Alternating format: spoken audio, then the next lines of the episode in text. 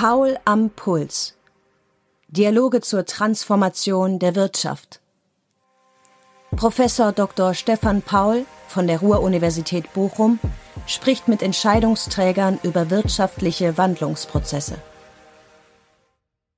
Mit Professor Dr. Stefan Asen-Kerschbaumer, stellvertretender CEO der Bosch GmbH und Präsident der Schmalenbach Gesellschaft, habe ich einen Dialog über die epochale Transformation der Automobilindustrie, vor allem durch neue Antriebssysteme und die daraus resultierenden Konsequenzen aus der Perspektive des weltweit größten Zulieferers geführt.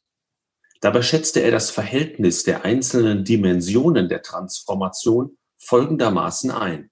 Wir betrachten in, in dieser Transformation immer das Dreieck aus Ökonomie, Ökologie und auch sozialgesellschaftlichen Aspekten. Und wir versuchen immer auch mit unserer Politik und der Vorbereitung auch äh, unserer Technologien, dass dieses Dreieck nicht aus der Balance gerät. Und im Moment beobachten wir eine gewisse einseitige Betonung auch der Ökologie. Wie wird das Nachhaltigkeitsziel erreicht? Wie gelingt die Finanzierung enormer Investitionen nicht nur in die Elektromobilität, wie können Mitarbeiter weiter qualifiziert werden, um dem Innovationsdruck standzuhalten? Und wie sieht ein weltweit bedeutendes Unternehmen wie Bosch die Auswirkungen der Corona-Pandemie zum einen auf den Urbanisierungstrend im Dreiklang Talente, Toleranz und Technologie und zum anderen die Zukunft der Globalisierung, die angesichts des Protektionismus, so Asen Kerschbaumer, kein Naturgesetz sei.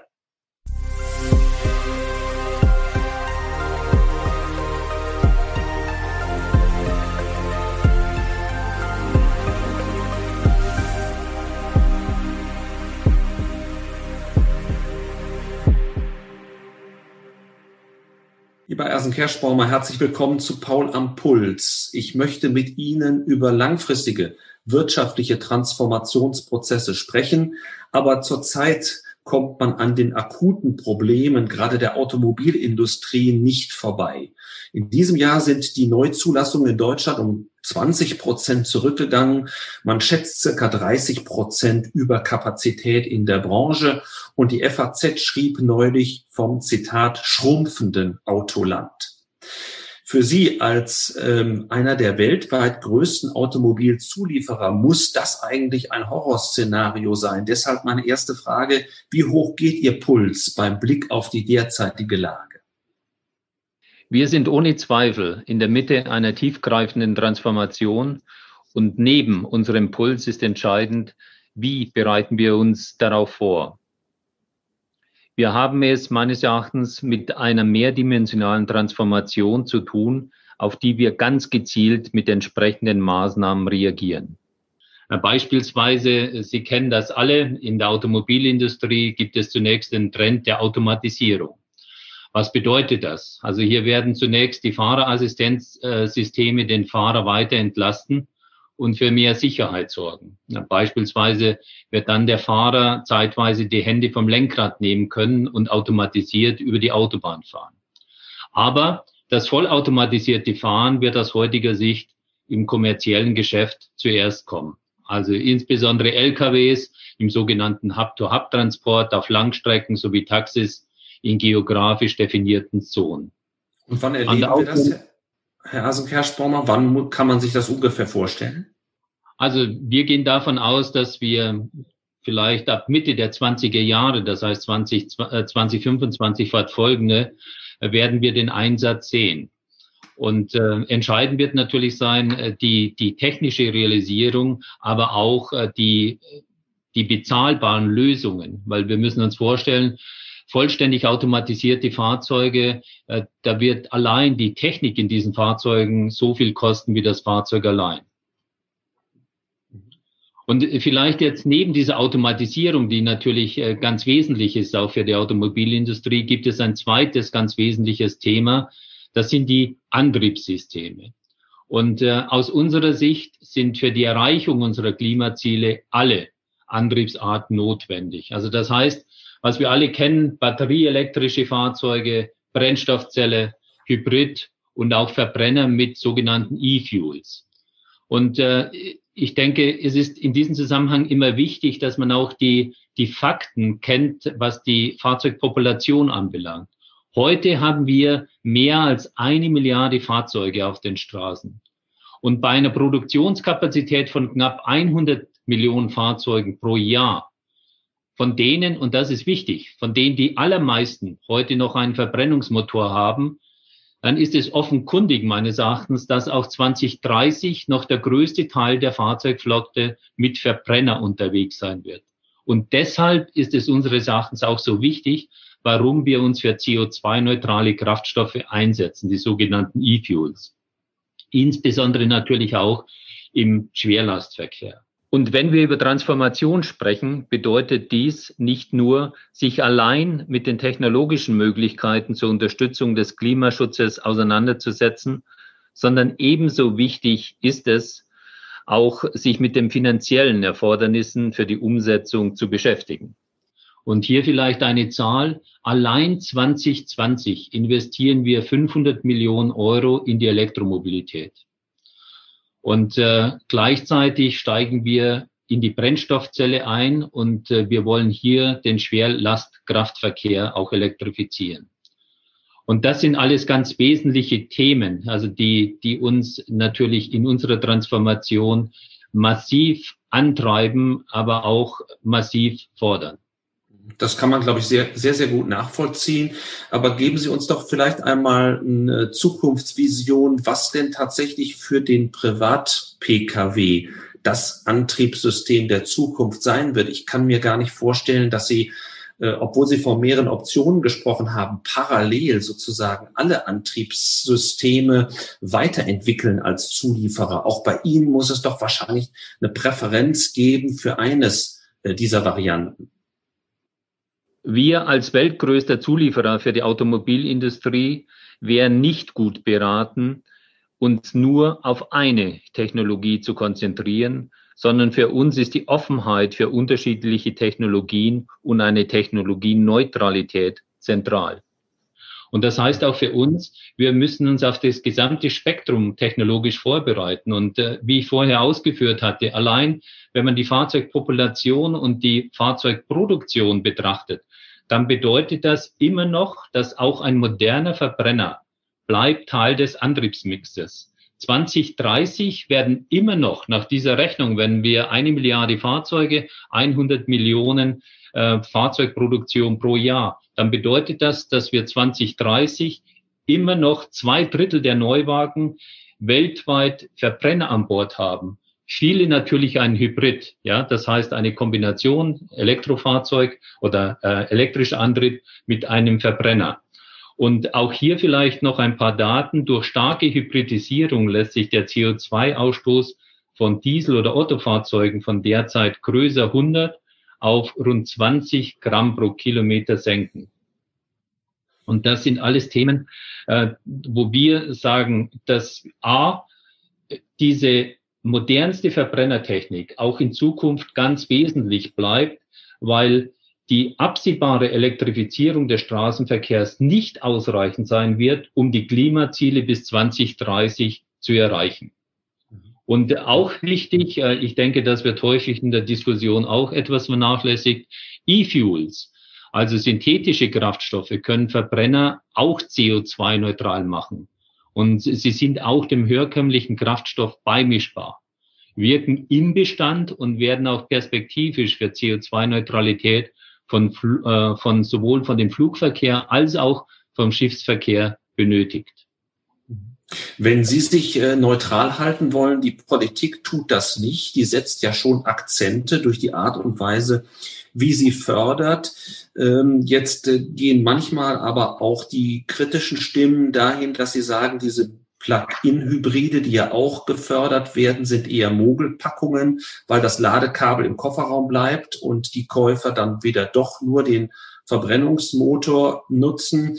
Sind dann Kaufprämien und wenn ja, welche eigentlich sinnvoll? Oder sollte man nicht, wenn man an die Förderung der Elektromobilität denkt, den Tesla-Weg gehen und eher Ladesäulen bauen? Ja, ich denke, eines ist unbestritten. Auch die Autoindustrie muss einen Beitrag leisten zum Klima- und Umweltschutz. Aber wir, wir sind eben der Meinung, aufgrund auch der Fakten, dass dieser Technologie offene Weg auch über die Zeit ein ganz wesentliches Element ist. Und wir betrachten in, in dieser Transformation immer das Dreieck aus Ökonomie, Ökologie und auch sozialgesellschaftlichen Aspekten. Und wir versuchen immer auch mit unserer Politik und der Vorbereitung auch äh, unserer Technologien, dass dieses Dreieck nicht aus der Balance gerät. Und im Moment beobachten wir eine gewisse einseitige Betonung auch der Ökologie. Immer mit einer gewissen Annahme, dass die Wirtschaft das verkraftet. Aber diese Hypothese müssen wir natürlich auch immer wieder überprüfen. Und äh, 2021 werden wir in Europa ja zwei wesentliche Gesetzgebungen haben. Also einmal die Umsetzung der CCL-Ziele im Verkehr und dann die Abgasnorm Euro 7. Und äh, hier ist es natürlich so, dass äh, dies dramatische Auswirkungen hat, auch auf die Beschäftigung. Und da muss man wissen, dass äh, allein der Arbeitsaufwand für den Antrieb eines Elektroautos bei uns um den Faktor 10 geringer ist als bei einem modernen Dieselmotor. Und auch diese Themen in einer Transformation, auch die ökonomischen und sozialgesellschaftlichen Aspekte sind natürlich extrem wichtig, ohne dass man natürlich auch äh, die, äh, die Klimaneutralität oder die, äh, die Herausforderungen der Klimapolitik vernachlässigt. Darauf würde ich gleich gerne noch zu sprechen kommen, hätte aber noch zwei Fragen sozusagen zum technischen Aspekt. Äh, ist für Sie als Zulieferer künftig eher die Fertigung von Hardware oder sozusagen Software als Gehirn des Autos bedeutender? Ja, für uns ist beides notwendig. Ähm, aber ohne Zweifel, Software wird immer wichtiger. Also es gibt Studien auch von uns, dass äh, zukünftig rund 30 Prozent des Wertes eines Fahrzeuges werden Software bezogen sein. Äh, heute sind es rund 10 Prozent. Und äh, wenn wir über Software nachdenken, ist ein ganz wesentliches Element auch der Markt für Fahrzeugcomputer. Und der, der, der wächst signifikant und äh, umfasst rund 20 Milliarden Euro und wächst bis 2030 jährlich um bis zu 15 Prozent.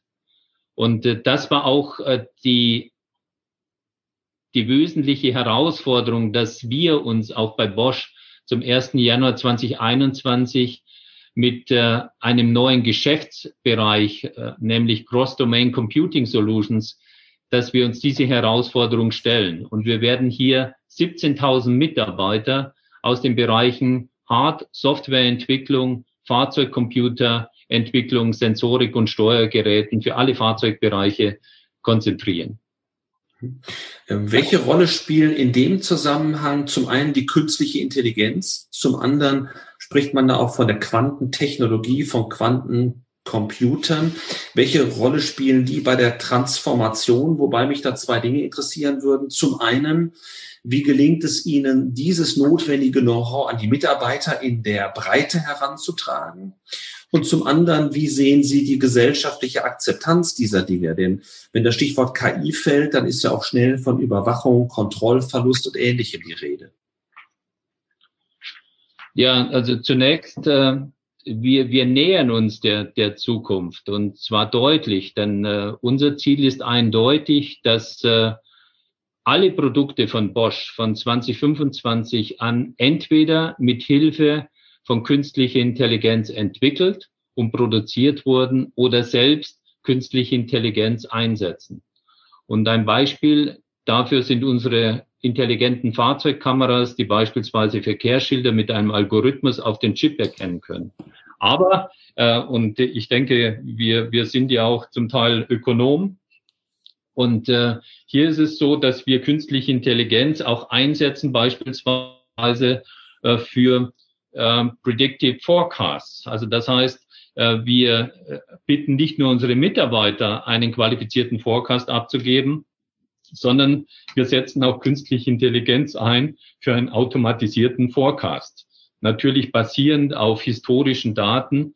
Und äh, wir müssen sagen, unsere, unsere Erfahrungen damit sind exzellent. Also wir haben zum Teil ähm, eine höhere Zuverlässigkeit äh, in der Prognosegenauigkeit von unseren, äh, von unseren Predictive Forecasts automatisiert als äh, von menschlichen Forecasts.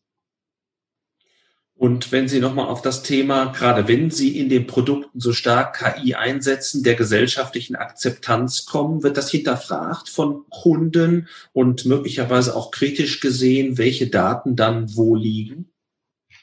Ja, also hier sind wir wahrscheinlich mit das erste Unternehmen, das sich intensiv äh, mit äh, künstlicher Intelligenz und einem Kodex auch für künstliche Intelligenz auseinandergesetzt hat. Und wir haben bereits äh, 2019 einen Kodex entwickelt äh, für künstliche Intelligenz äh, mit dem Titel Durch Innovation Leben bewahren und Lebensqualität verbessern. Und in diesem Kodex, der ausgeht Technik sollte immer für das Leben eingesetzt werden und nicht gegen das Leben. Und äh, hier haben wir uns ja intensiv äh, mit äh, den wesentlichen Voraussetzungen auseinandergesetzt und äh, wir sagen, künstliche Intelligenz muss die menschliche Arbeitskraft unterstützen und sollte sie entlasten von Themen wie beispielsweise sehr monoton arbeiten oder gefährlichen Arbeiten und äh, so, dass immer die die menschliche Arbeit durch den Einsatz künstlicher Intelligenz wertvoller gemacht wird. Und natürlich auch, dass wir die menschliche Kreativität kombinieren mit künstlicher Intelligenz. Dann lassen Sie mich jetzt auf das Nachhaltigkeitsthema zurückkommen, was Sie ja vorhin schon mal angeschnitten hatten. Ähm, der Chef von Opel, Michael Loscheller, wurde jüngst im Handelsblatt ähm, sehr prägnant zitiert, als er formulierte, Klima geht uns vor Absatz. Und er führte weiter aus, in unserer Industrie ist eine neue Währung entstanden und die heißt CO2. Jetzt haben Sie ja als Bosch angekündigt, ab diesem Jahr schon klimaneutral zu agieren. Zwei Fragen. Erstens, haben Sie dieses Ziel erreicht? Und was waren die wichtigsten Maßnahmen, mit denen Sie das erreicht haben? Ja, in, in der Tat. Also wir haben ja Mitte 2019 die CO2-Neutralstellung der eigenen Standorte bis 20, bis Ende 2020, also bis Ende diesen Jahres angekündigt. Und nach unseren internen Berechnungen haben wir unser Ziel bereits erreicht. Und wichtig dabei, deutlich früher und auch qualitativ deutlich besser als erwartet. Wir haben natürlich noch die Testierung durch eine Wirtschaftsprüfungsgesellschaft äh, ausstehen, die erfolgt wie ähm, im Bereich des Jahresabschlusses mit Abschluss des Geschäftsjahres 2020. Aber bereits im vergangenen Jahr zeigte die Initiative ihre Wirkung. Die Bosch-Gruppe konnte den Ausstoß von CO2-Emissionen 2019 um rund ein Drittel von 3,3 Millionen Tonnen auf 1,94 Millionen Tonnen reduzieren. Und die deutschen Bosch-Standorte sind schon seit Ende 2019 klimaneutral. Und bei der Steigerung der Qualität der Maßnahmen kommt Bosch ebenfalls schnell voran. Beim Ausgleich der Emissionen mussten wir nicht wie geplant für 46 Prozent des CO2-Ausstoßes auf Kompensationsleistungen zurückgreifen, sondern durch den höheren Einsatz von Grünstrom nur für 27 Prozent. Und jetzt Ihre Frage, wo sind die Maßnahmen? Um die Klimaneutralität zu ermöglichen, bewegt Bosch verschiedene Hebel. Der Fokus liegt darauf, in die Energieeffizienz der eigenen Standorte zu investieren und den Anteil regenerativer Energien an der Energieversorgung zu erhöhen. Und das umfasst den Ausbau der Eigenstromversorgung sowie den New Clean Power Ansatz.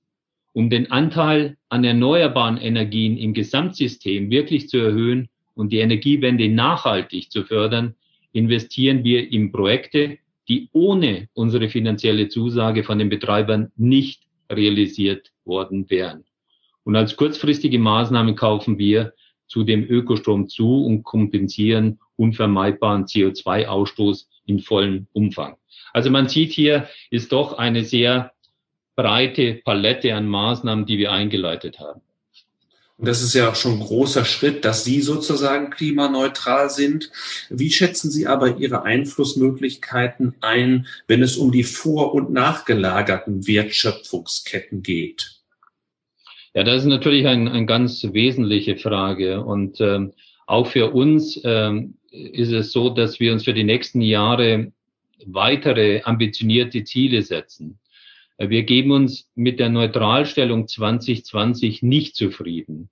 Also wir wollen einerseits die Qualität unserer Maßnahmen weiter steigern, aber andererseits auch die CO2-Emissionen unserer Logistikketten, also das ist ja das, was Sie eben angesprochen haben, senken und den CO2-Fußabdruck auch unserer Produkte auch ganz wesentlich verringern. Und die Emissionen aus vor- und nachgelagerten Aktivitäten der Wertschöpfungskette, das ist der sogenannte Scope 3. Also wenn wir über unsere Fabriken sprechen, dann ist das der Scope 1 und 2. Wenn wir die vor- und nachgelagerten Aktivitäten der Wertschöpfungskette betrachten, ist das der sogenannte Scope 3. Nur zur Erläuterung. Und diese dieser Scope 3, der ist um den Faktor 100 größer als die Emissionen der Bosch-Standorte. Aber Bosch hat sich als erster Automobilzulieferer im Rahmen der, der sogenannten Science-Based Targets Initiative verpflichtet, diesen Wert bis 2030 um 15 Prozent zu senken. Und wir haben dabei drei Aktivitäten identifiziert, für die die höchsten äh, Emissionen entstehen unter Berücksichtigung der Scope 3 Emissions, Emissionen. Und das sind zum einen die beschafften Güter, zum zweiten die gesamte Logistik und drittens ganz wesentlich auch die Produktnutzungsphase. Und äh, Bosch richtet sich bei der Berechnung der Scope 3 Emissionen nach dem sogenannten GHG-Protokoll. Das äh, steht für Greenhouse Gas Protocol. Und äh, wir haben den berechneten Wert durch den TÜV Rheinland, Rheinland prüfen lassen und auch der Science-Based Targets Initiative offengelegt. Und für jede dieser drei Kategorien haben die jeweils zuständigen Bereiche eine Roadmap erstellt, wie sie zur Zielerreichung beitragen können.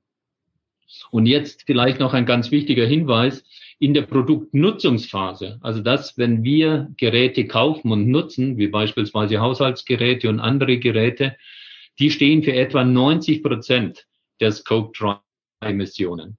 Und hier liegt unser Fokus auf den Geschäftsbereichen unseres Mobility Solutions Unternehmensbereich sowie in den Geschäftsbereichen Thermotechnik, Bosch Rexroth, das heißt Industriebereich und äh, für die Haushaltsgeräte. Und äh, die Erzeugnisse aus diesen Bereichen, die machen den überwiegenden Anteil an den gesamten Scope 3 Emissionen aus. Und für all diese Bereiche haben wir einen definierten Maßnahmenplan ausgearbeitet und haben, da wir äh, der Science-Based Target Initiative beigetreten sind, haben wir diese Maßnahmen auch entsprechend offengelegt und entsprechend auch mitgeteilt.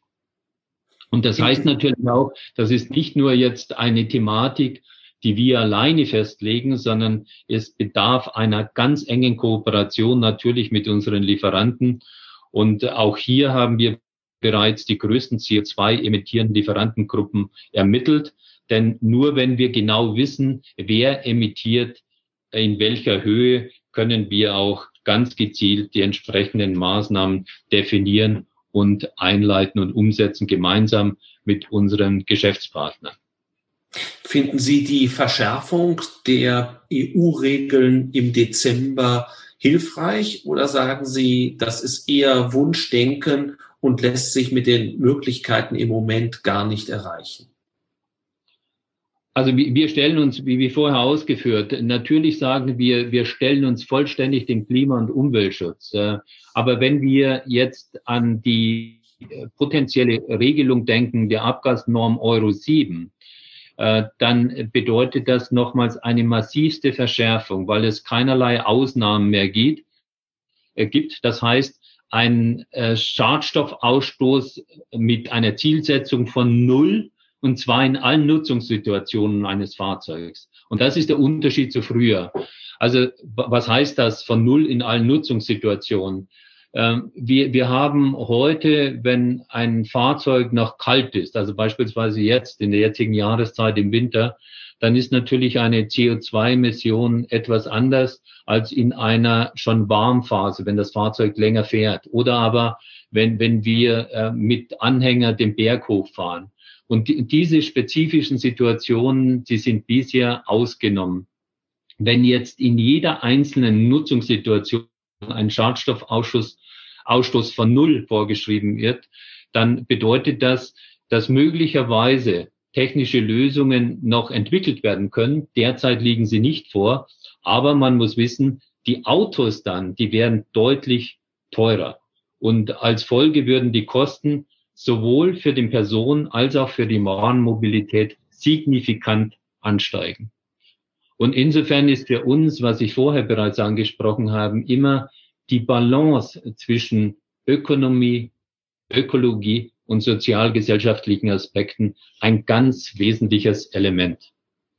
Wenn ich an das letzte nochmal anknüpfen darf, Sie haben es vorher schon mal im Nebensatz auch erwähnt, ähm, gerade die Elektromobilität in den Fahrzeugen wird dazu führen, dass man, Stand heute zumindest, deutlich weniger Mitarbeiter braucht, um diese zu produzieren. Ähm, wie, wie kann man nun sozusagen den Spagat hinbekommen, dass man einerseits wahrscheinlich Mitarbeiter massiv abbaut, andererseits neue Mitarbeiter braucht, die schwierig zu finden sind. Wie kann man speziell den vorhandenen Mitarbeitern Ängste nehmen, was ihre eigene Beschäftigungssituation angeht? Ja, das ist eine sehr komplexe Frage. Ähm, zum einen ist es in der Tat so, was, was ich vorher angesprochen hatte, wenn wir die, die Wertschöpfung und die Beschäftigungssituation ansprechen, dann bedeutet die Fertigung eines E-Motors äh, hat äh, Beschäftigung von eins, während äh, die Beschäftigung äh, für ein Dieselaggregat äh, den Faktor 10 hat. Also das heißt, also wir haben eine signifikante Änderung der gesamten Wertschöpfungskette. Was können wir tun? Also wir können natürlich, ähm, und wir machen das auch, dass wir unsere Mitarbeiter mit äh, massiven Schulungsprogrammen vorbereiten für eine andere Zukunft. Das heißt, dass wir sie ausbilden, auch in der Fertigung von Elektromotoren, dass wir auch die äh, Softwareingenieure für Embedded Software umschulen auf äh, künstliche Intelligenz, dass wir sie umschulen auf äh, die, die neuen ähm, die, die neuen Anforderungen im Bereich des, der Software.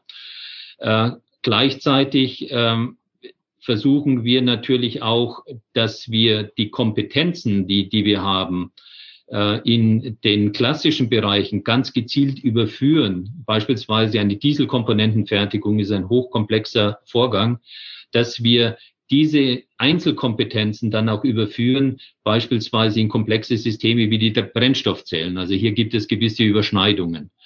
Und äh, daneben ist natürlich auch wichtig, dass wir äh, in in unserer Unternehmenskultur auch äh, ein vielfältiges Angebot anbieten, aber auch mit einer sehr kooperativen Führung, mit einer Vernetzung von Beschäftigten, äh, mit äh, gleichzeitig auch der Förderung von Innovation und Motivation, dass wir uns ausrichten für die Zukunft, so dass wir wissen, die Arbeitswelt ist im Umbruch, aber wir fördern also die, ähm, die Weiterentwicklung, wir fördern äh, die, unsere Lern- und Arbeitskultur weiter und stärken natürlich die Innovationskraft. Denn die Innovationskraft ist entscheidend auch für den Transfer dann von Arbeitskräften von einer, äh, von einem Arbeitsinhalt A zu B. Und natürlich wird es auch im Einzelfall äh, eine gewisse Anpassung geben müssen in der Organisation, aber das sollte immer das letzte Mittel sein. Ja, Stichwort äh, Innovation. Nun hat Bosch ja ganz viele äh, innovative und spannende äh, Produkte im Portfolio unter der Überschrift Technik fürs Leben. Auf der anderen Seite, wenn man manchmal auch gerade jüngere Leute fragt, welche Unternehmen faszinieren euch besonders, dann taucht äh, vielfach Herr Musk auf mit SpaceX und seinen Raumfahrtambitionen oder auch den anderen geschäftlichen Tätigkeiten. Haben Sie irgendein, wenn Sie schon verraten können, Leuchtturmprojekt für Ihr Haus, wo Sie sagen, das bringt Bosch auch in der Zukunft vielleicht in den nächsten 30, 40 Jahren nach vorne? Ja, vielleicht zunächst, das, das hat jetzt verschiedene Aspekte. Ähm, Also zum einen äh, vielleicht äh, antworte ich auf die Leuchtturmprojekte, aber dann auch etwas in die, die Vorstellung von jungen Leuten, was Startups Mentalität anbelangt und den Reiz von Startups und was heißt das eigentlich für, für Konzerne. Aber beginnen wir äh, mit, mit Thema eins, das Sie angesprochen hatten, Leuchtturmprojekte. Also Leuchtturmprojekte gibt es natürlich auch bei uns. Ähm, ein wichtiger Leuchtturm für uns ist künstliche Intelligenz. Und äh, wie ich vorher angesprochen hatte, unser Ziel ist es hier, die künstliche Intelligenz so weiterzuentwickeln, dass sie insbesondere robust auf die Umgebung reagieren kann.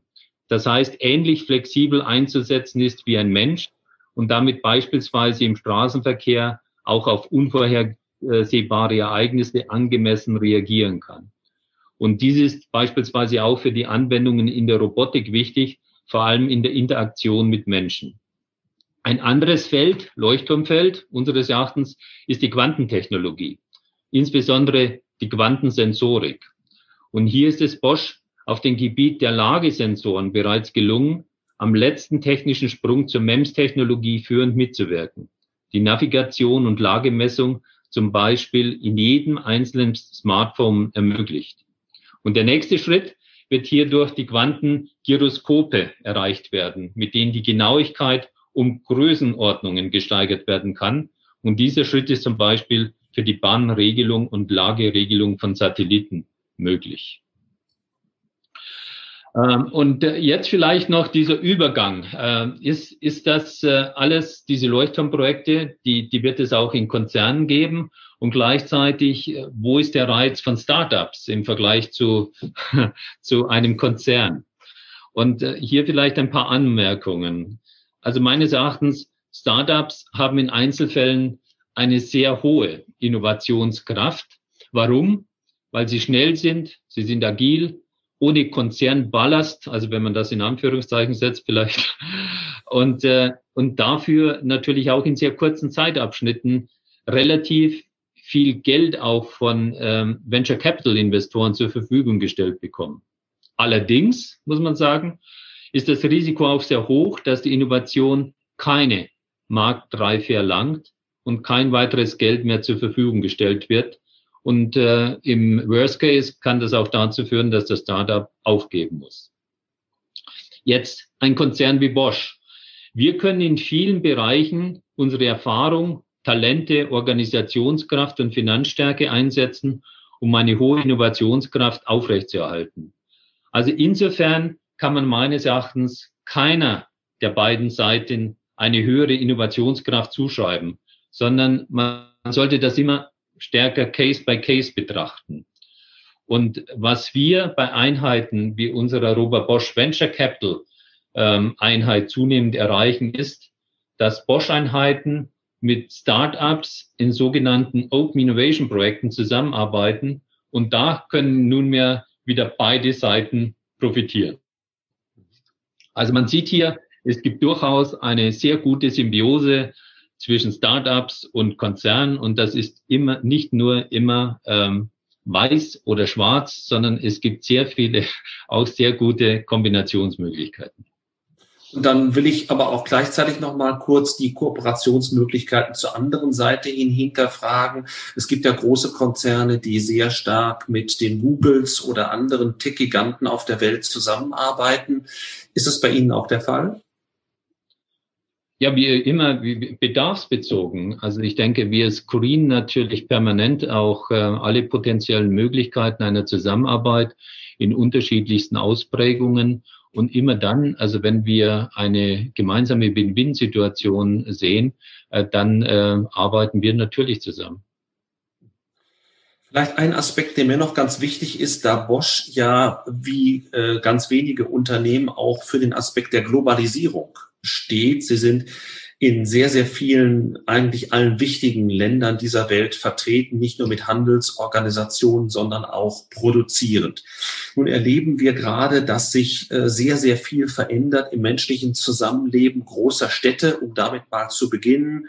Stichworte wie, wie Homeoffice, wie veränderte Mobilität, wie ein ganz anderes kulturelles Klima. Ich könnte noch viele Beispiele nehmen. Aber wie nehmen Sie diesen Urbanisierungstrend wahr, der für Sie ja wichtig ist, sowohl was Ihre eigenen Mitarbeiter angeht, als auch Ihre Produkte? Denn wir sind ja mit der Mobilität gerade gestartet. Ja, also die, die, die Frage, die Sie implizit stellen, äh, ist äh, natürlich, kann äh, Corona den Urbanisierungstrend nachhaltig beeinflussen? Ja. Und aus unserer Perspektive, wir sind der Meinung, ja. Diese Schlussfolgerung liegt auf den ersten Blick nahe und kann auch unseres Erachtens durchaus so eintreten. Allerdings muss ich auch sagen, persönlich bin ich nicht davon überzeugt, Warum? Ähm, denn der Blick in die Geschichte zeigt, dass neben der Demografie die Urbanisierung der verlässlichste Megatrend ist. Äh, es gab ja historisch gesehen immer wieder Pandemien, es gab Kriege, Vertreibungen.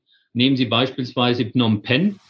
1975 wurde Phnom, äh, Phnom Penh entvölkert. Dresden oder das New York der 70er Jahre mit seinen enormen Kriminalitätsraten. Die Urbanisierung als längerfristiger Trend hat das jedoch nie beeinflusst. Und der riesige Vorteil einer Stadt ist es, dass der Dreiklang, nämlich Talente, Toleranz und Technologie, sich hier entwickeln und gegenseitig beflügeln kann. Und dieser, dieser Dreiklang, Talente, Toleranz, Technologie, da gibt es äh, eine tolle Ausarbeitung äh, von dem US-amerikanischen Wirtschaftsforscher Richard Florida. Äh, und dieser Dreiklang von TTT ähm, kommt von der Theorie der kreativen Klasse. Und ich glaube, das trifft es exzellent. Denn Talente entstehen durch den kreativen Austausch. Toleranz aufgrund der Anonymität einer Stadt und Technologie meines Erachtens aufgrund der anderen beiden Faktoren. So, so dass der Urbanisierungstrend meines Erachtens sich auch in der Zukunft weiter fortsetzen wird. Aber was wird aus der Globalisierung? Es gibt äh, viele Stimmen, die ja schon vorher, vor der Pandemie, sehr globalisierungskritisch waren, die gefordert haben, man müsste mehr zur nationalen Wertschöpfung zurückkehren. Das ist nochmal befeuert worden jetzt in der Pandemie, wo vielfach gesagt wird, wir müssen uns im Hinblick auf sehr viele Produkte und Dienstleistungen deutlich unabhängiger machen vom Ausland. Wie sehen Sie dies aus einem sehr globalen Unternehmen kommend? Ja, das ist jetzt natürlich eine äh, absolut spannende Frage. Und äh, also wenn man die beantworten will, dann, dann bedarf es vielleicht auch ein paar Minuten äh, der Antwort, weil äh, vielleicht zur Erinnerung, äh, die ETH in Zürich, äh, die veröffentlicht äh, regelmäßig einen sogenannten Globalisierungsindex. Und dieser Globalisierungsindex, der beinhaltet ökonomische, soziale und politische Elemente einer Globalisierung. Und er zeigt in den letzten Jahren eine immer weiter abflachende, ja in vielen Teilen stagnierende Globalisierungsentwicklung. Und die bittere Erkenntnis ist, Globalisierung ist kein Naturgesetz und die Grenzen werden uns immer mehr vor Augen geführt. Was bedeutet das? Also wir erleben zunehmend protektionistische Entwicklungen und wir erleben ein Streben nach langfristiger Weltmarktherrschaft in Handel und Technologie. Europa, und das ist für uns sehr wesentlich, Europa gerät dabei in eine zunehmend beengte Position zwischen den beiden Blöcken USA und China mit begrenzten eigenen Einflussmöglichkeiten. Und die Administration der Vereinigten Staaten drängt die Europäer sich von China zu distanzieren und die US-Haltung zu unterstützen. China wiederum gewinnt mit massiven Investitionen immer mehr Einfluss in Europa und viele Unternehmen fürchten um ihr Geschäft im Falle eines Decouplings von China. Nach einer Analyse der Welthandelsorganisation WTO unterlagen 2019 weltweit Importe im Wert von 1,7 Billionen Dollar Importhürden. Das entspricht einem Anteil von knapp neun Prozent aller weltweiten Importe. Vor zehn Jahren lag die Quote noch bei homöopathischen 0,6 Prozent. Und allein für ein Unternehmen wie Bosch haben sich beispielsweise in den vergangenen neun Jahren die US-Zölle auf chinesische Produkte mehr als verneun, verneunfacht. Was heißt das nun und wie kann es weitergehen? Mehrere Szenarien sind unseres Erachtens denkbar. Erstens, in, wir nennen das ein optimistisches Szenario ähm, oder eine gewisse graduelle Abkühlung. Hier bleibt es zwar im Grundsatz bei einem regelbasierten weltweiten Handel mit der WTO. Der Umfang des Handels, der auf dieser Grundlage stattfindet, ist aber deutlich reduziert und Tarife und Normen werden häufig geändert. Und wir haben es in diesem Szenario mit einem deutlich erschwerten Waren- und Dienstleistungsaustausch zu tun. Das ist das optimistische Szenario eins. Es gibt ein zweites, nennen wir es pessimistisches Szenario oder Kalter Krieg 2.0. Hier verhängen die Vereinigten Staaten und China massive weltweite Sanktionen und schränken den globalen Handel weitestgehend ein. Staaten und auch Unternehmen werden damit faktisch gezwungen, sich für eine Partnerschaft mit einer der beiden Großmächte zu entscheiden. Und dann haben wir noch ein drittes Szenario definiert, könnte das überschreiben mit Distanzierung, mit Teildurchlässigkeit. Und dieses Szenario bedeutet, dass das bisherige regelbasierte globale Handelssystem nahezu vollständig verschwinden würde. Handels- und Kapitalströme wären zwar noch möglich, Vorschriften wie Tarife und Normen würde von den jeweiligen Blockmächten allerdings immer wieder geändert werden. Und damit einher ginge eine Abgrenzung der Länder oder Machtblöcke in ganz wesentlichen Feldern, etwa bei Zukunftstechnologien. Auf einzelnen Gebieten könnte aber gleichwohl eine weltweite Zusammenarbeit weiterhin als sogenannter Managed Trade stattfinden, insbesondere dort, wo gleich gerichtete Interessen offensichtlich sind, also zum Beispiel bei der Bekämpfung der Corona-Pandemie. Welches Szenario nun auch immer eintreten wird, die meisten Unternehmen sind bislang noch unzureichend auf die sich verändernde Handelswelt vorbereitet. Die Strukturen folgen in der Regel einer vor allem auf Effizienz und Kostenoptimierung ausgerichteten Strategie mit weltweiten Fertigungsverbund und häufig weitgehender Zentralisierung der Unternehmensorganisation. Die zentrale Frage damit, was also tun, wie sollen Unternehmen damit umgehen? Unseres Erachtens, die Unternehmen sind auf jeden Fall gut beraten, vielfältige Vorkehrungen zu treffen. Zu den wichtigsten Maßnahmen gehört eine robust ausgestaltete Wertschöpfungskette.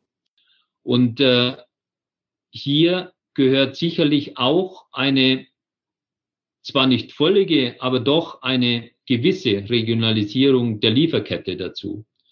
Und dies würde am Ende äh, die Risiken entsprechend auch reduzieren. Allerdings muss man wissen, man hätte entsprechende Skaleneffekte reduziert. Und deshalb ist es wichtig, dass man über die Gestaltung der Lieferketten sehr intensiv nachdenkt. Und wir bei Bosch setzen beispielsweise auf mehrere Faktoren. Äh, wir setzen auf verstärktes regionales Sourcing, aber gleichzeitig auch auf den frühzeitigen Aufbau alternativer Zulieferer und Zuliefererkanäle, gleichzeitig natürlich auch auf ein standardisiertes weltweites Produktionsnetzwerk, das es auch erlaubt, Produkte an unterschiedlichen Standorten mit gleichen Prozessen und gleicher Qualität zu fertigen und damit eine weltweite Flexibilität zu schaffen. Und das ist natürlich auch gerade auch für Studenten, auch für die Zukunft ein hochinteressantes Einsatzgebiet. Wie kann man derartige Prozesse aktiv managen? Äh, und hierzu gehört natürlich auch eine intensive Kommunikation und eine intensive Abstimmung und auch Gestaltung zusammen mit den Stakeholdern, das heißt den Lieferanten, mit den Kunden entlang der gesamten Wertschöpfungskette. Also ein hochspannendes Thema und ich glaube, dieses Thema wird uns mit Sicherheit in den nächsten Jahren noch intensiv begleiten. Eine Nachfrage vielleicht dazu, diese sehr interessanten strukturellen Überlegungen, die Sie angestellt haben, sind auch unabhängig von einzelnen Wahlen, wie jetzt zum Beispiel in USA, wo sich manche Europäer erhoffen, durch Biden wird alles anders. Das sehen Sie jetzt aber nicht so, oder? Beim Blick auf die Presse sieht man eine klare politische Einstellung gegenüber China. Nicht zuletzt auch aufgrund der seitens China beabsichtigten Dominanz in bestimmten Technologiefeldern. Also insofern gehen wir davon aus, dass sich äh, die Spannungen auch zwischen den Blöcken, äh, die werden aufrechterhalten, äh, möglicherweise nicht in der Schärfe wie, wie bisher, Allerdings äh, haben wir gesehen über die letzten Jahre, auch unabhängig von der letzten Administration, dass sich der internationale Handel und auch die Einschränkungen des internationalen Handels immer stärker auch forciert haben. Also es gab ja keinen Abbau, sondern im Gegenteil, ja, unabhängig von jetzt einer bestimmten Administration über die letzten Jahre. Mhm. Jetzt haben wir gesprochen über Technik und Nachhaltigkeit, über Innovation und Globalisierung. Was bedeutet diese ökonomische Transformation gerade auch für jüngere Nachwuchskräfte oder für diejenigen, die noch an der Uni sind? Kann man auf den Punkt bringen, welche Eigenschaften die Arbeitskräfte von morgen mehr noch als heute brauchen? Ich glaube, wenn man es ganz kurz ausdrücken würde, dann ist das eine noch stärkere Offenheit für Neues. Studenten haben natürlich auch äh, immer eine sehr ähm, sehr starke Offenheit auch für neue Inhalte. Aber ich denke, diese Offenheit für Neues wird in der Zukunft noch zunehmen. Und das klare Wissen. Ein Studium bildet eine exzellente Basis, aber ein Studium ist nicht hinreichend. Es muss die Bereitschaft vorhanden sein zum lebenslangen Lernen. Und das endet nicht mit Abschluss des Studiums, das endet nicht mit den ersten Jahren in, einem in einem Beruf, sondern das endet auch, denke ich, sogar, wenn man dann das Berufsleben verlässt, ist man immer wieder auch gefordert und sollte gefordert sein, dass man sich mit den neuen Themen immer wieder auseinandersetzt. Und ich glaube, das ist der Reiz. Und diejenigen, die das praktizieren, ich glaube, äh, die wissen auch, äh, welche positive Kraft und Energie man aus diesem lebenslangen Lernen auch ziehen kann. Dann geht meine letzte Frage auf Ihr Motto. Wenn der Satzbeginn lautet Transformation Gedankenstrich, wie würden Sie ergänzen? Ja, ich würde sagen, Transformation wird uns weiter fordern. Aber wir sind zuversichtlich, dass wir sie gemeinsam natürlich mit den Stakeholdern erfolgreich gestalten werden. Dann darf ich mich herzlich bedanken, Herr Asen-Kerschbaumer, dass wir heute Ihren Puls messen durften und wünsche Ihnen weiterhin alles Gute. Herzlichen Dank. Ja, vielen Dank auch.